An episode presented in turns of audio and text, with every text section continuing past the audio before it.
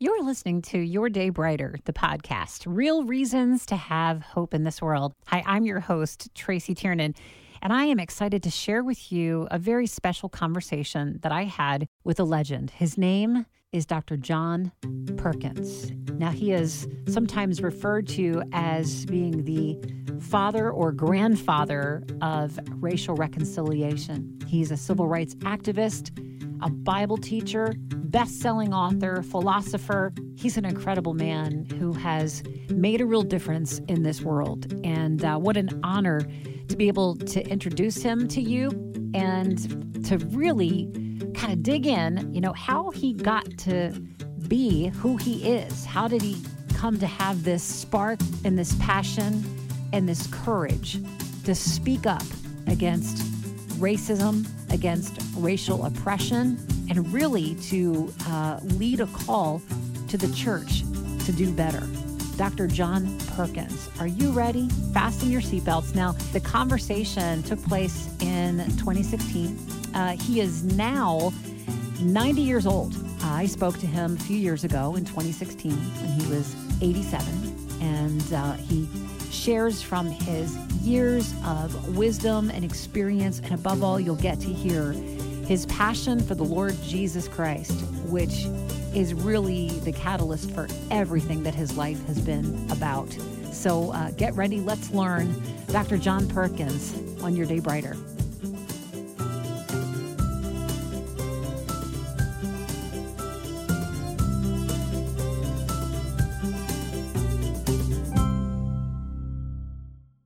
Dr. Perkins, what an honor to be speaking to you today. I want to get to know uh, how you got to be who you are. um, what really started this passion, sparked this passion on the inside of you to start speaking up for social justice, for racial equality, uh, to be a courageous voice, really leading the civil rights movement. Movement. What started that? Yeah, I, being in jail was a pivot point. But I think, and I talk about that, but I think the key was my early day discipleship. I had something to draw on. See, when I was a disciple, I was discipled somewhat in a multicultural environment mm-hmm. in in the fifties, and and I was in California, and and the church was into a sort of revival after World War II the missionaries had been back to the field, and nationalism was on the rise. And so colonization was being challenged.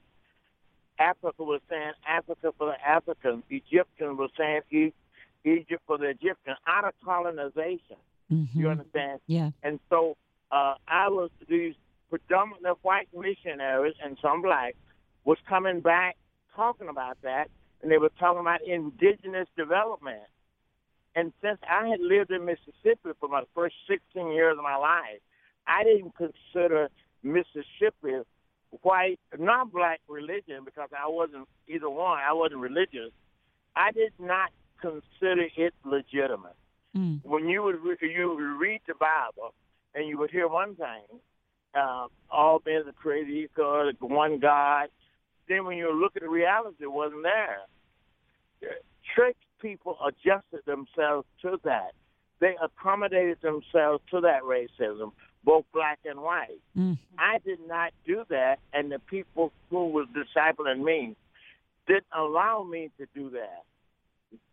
You, you know, so yeah. I was I was born at a certain time, converted at a certain time, uh, prior to and involved in the beginning of the civil rights movement.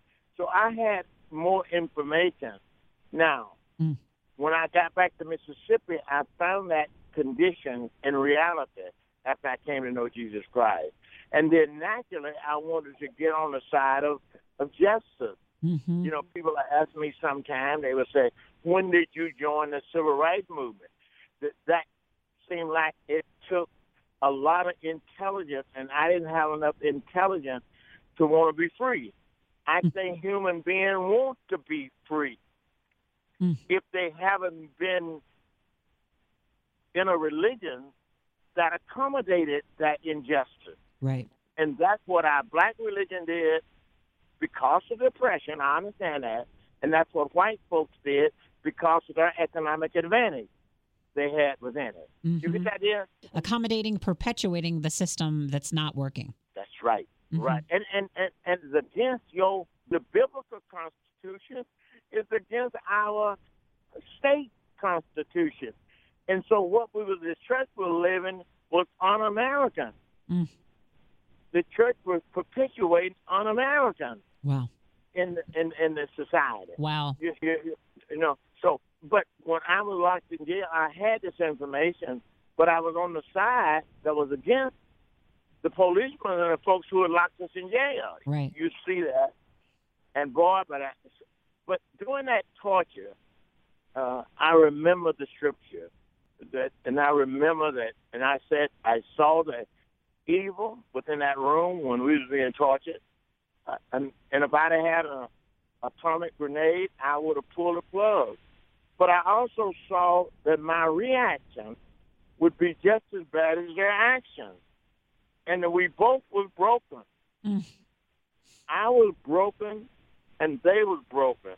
I was a sinner, and and without being forgiven or had been asked to be forgiven, you, you could and, and so, so I was broken. They were broken. And then I saw, heard, I said, when I get out of this jail, I'd like to preach a gospel that I've heard Paul talk about.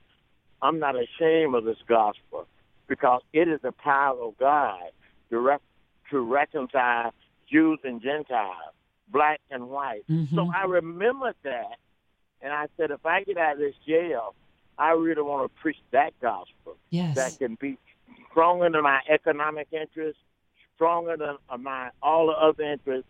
I want to preach a gospel uh, that can that has the power to bring us together and to make us love each other mm-hmm. and become friends of God. And now, when I got out after making that promise, God then had to distance me even more because I did not want to do that. I wanted to keep that hate as a reason to hate, to yeah. justify my hate, and that's what we do. Mm-hmm. We we we take people were hurt. They hurt me. They said something against me. They don't like me, and we almost see that as an advantage uh, to condemn. Wow! Wow! You just blew my mind right there. you just blew my mind right there. That is so true. We can almost see our victimization as an advantage. Now that becomes our power because we're going to hold you down because of, after all, look at what you did to me. Yeah, and, and you owe me this. Right. You owe me forgiveness. But Jesus talked about it. We can't forgive those who trespass against us. How do you expect him to forgive us?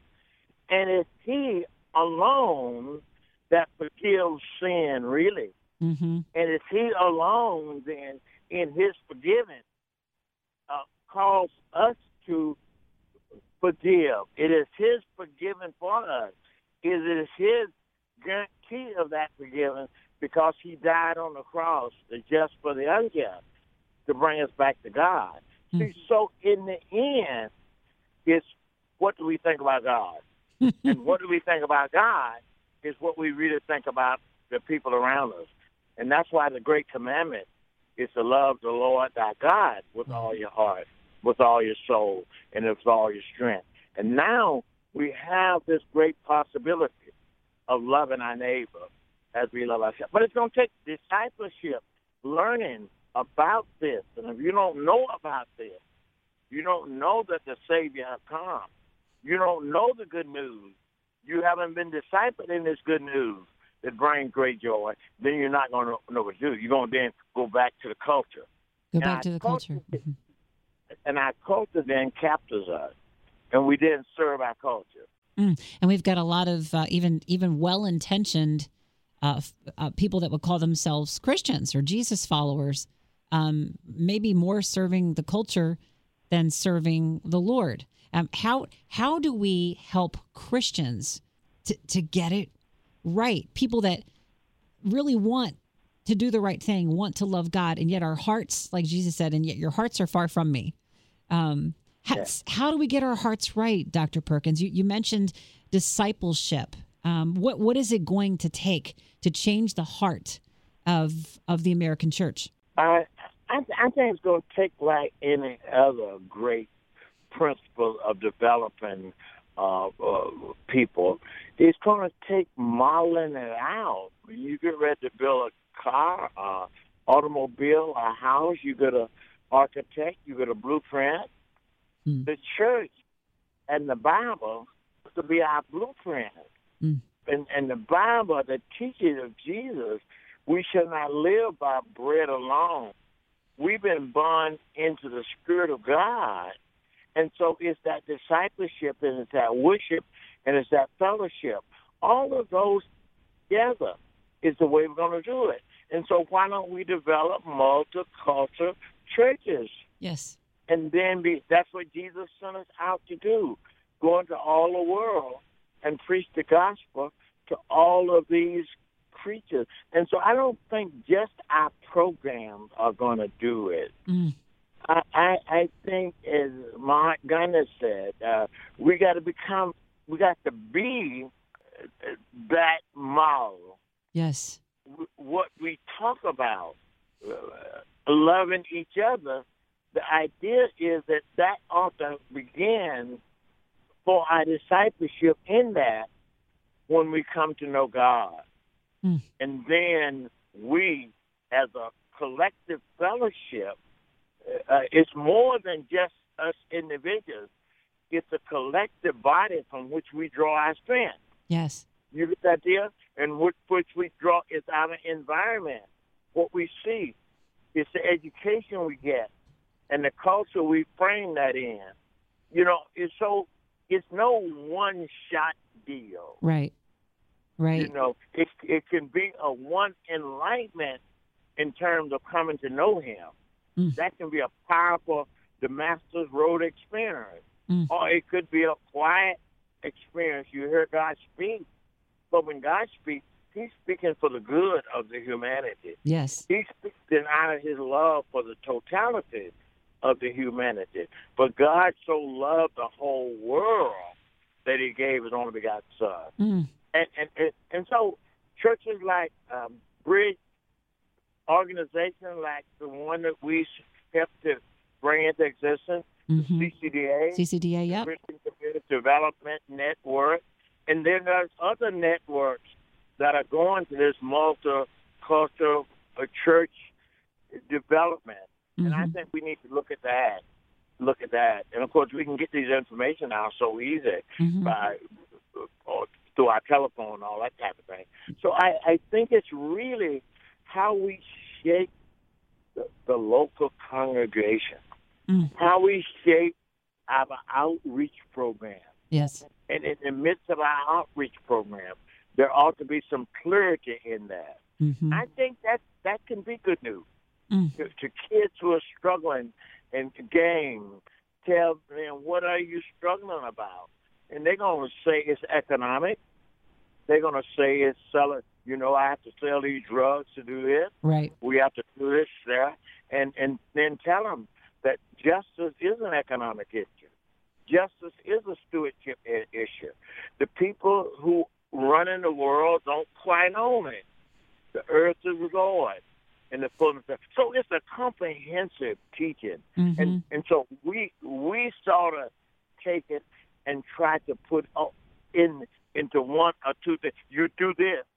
Well human being is multifaceted human being. Right. We are multicultural human beings we're being shaped by the food we eat we're being shaped by all of these things and so we need a a stronger truth a, a stronger truth that says the end of all of this love is to become friends.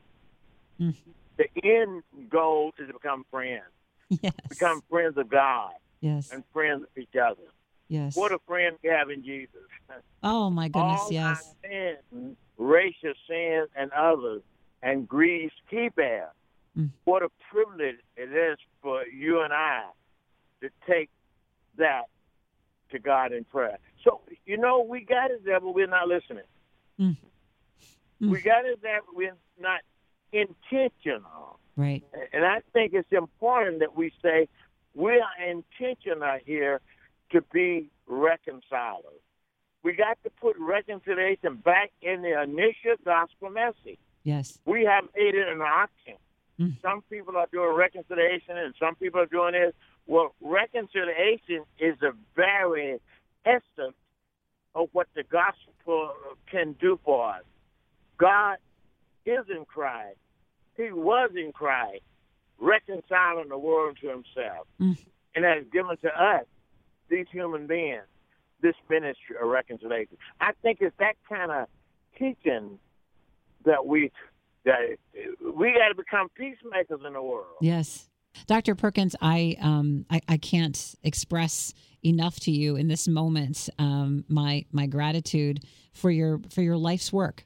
Um, thank you for teaching us, modeling what it looks like um, to love one another. Thank you for helping us to uh, see through the cloudiness that sometimes the politics bring about, all these things that in the culture that you were talking about that can bring so much division, and we think we're going after the right thing, but really we're missing it. And I, and you're so good at helping us to see clearly. And I just want to say thank you. Um, I just have um, one last question for you. Then I know I, I, have to let you go. But you're 87 years old, is that right? Uh, in June of 16, I'll be 87. Wow. Yeah, here's, here's what I ask you and your listeners. Um, uh, I, I'm trying to finish with the empty myself with what God has given to me, and I want to empty that into this multicultural church planning generation. Yes. And I'm not looking for a lot to condemn them. I'm embracing them. That's why I'm so thankful to be with Bridgeway this weekend Mm. because you folks there, and you said, hopefully we are helping you, but y'all are modeling it out. Mm. And we all need each other to Yeah. continue in this direction. Yes, we do. Yes, we do. Um, Dr. John Perkins, thank you so much. What an honor to speak with you. I'll say it to you early. Uh, happy early birthday. Um, uh, anything you want for your 87th birthday? Well, I, I held fellowship with my wife and my family. We need, even in our family, as we get older, we need that healing because when you got sort of patriarchs like my wife, she particular, and myself, in our old age, our family will need that guidance, that unity uh, to hopefully carry on uh, some of this heritage that we have pulled into them, and and I want to pull that in to the greater society. So I think it's really what we need is prayer. Mm. What we need is prayer. Prayer. May I pray for you? Yes, please. Oh, Father in heaven, precious Lord, thank you so much, God, for um, for the life, for the gift of Dr. John Perkins. Uh, thank you, God, for not wasting uh, one tear. Uh, every pain that he's felt in his life, God, you have you've brought beauty um, from those ashes. You have done a beautiful thing through this man, and all the glory goes to you, God. I pray for your um, protection over him as he continues to live out his calling and his purpose. And I pray, God, for maximum impact. I thank you, Lord, that he is devoted and committed to finishing everything that you've given him to do, everything that you've entrusted to him to do.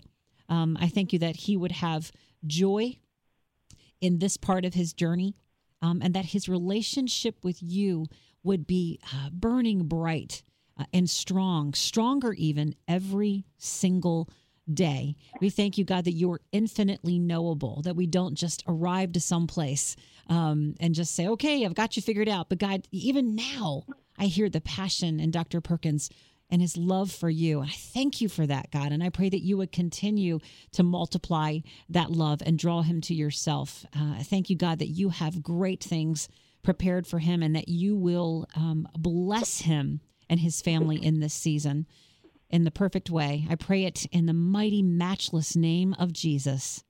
Amen. Okay. Yes.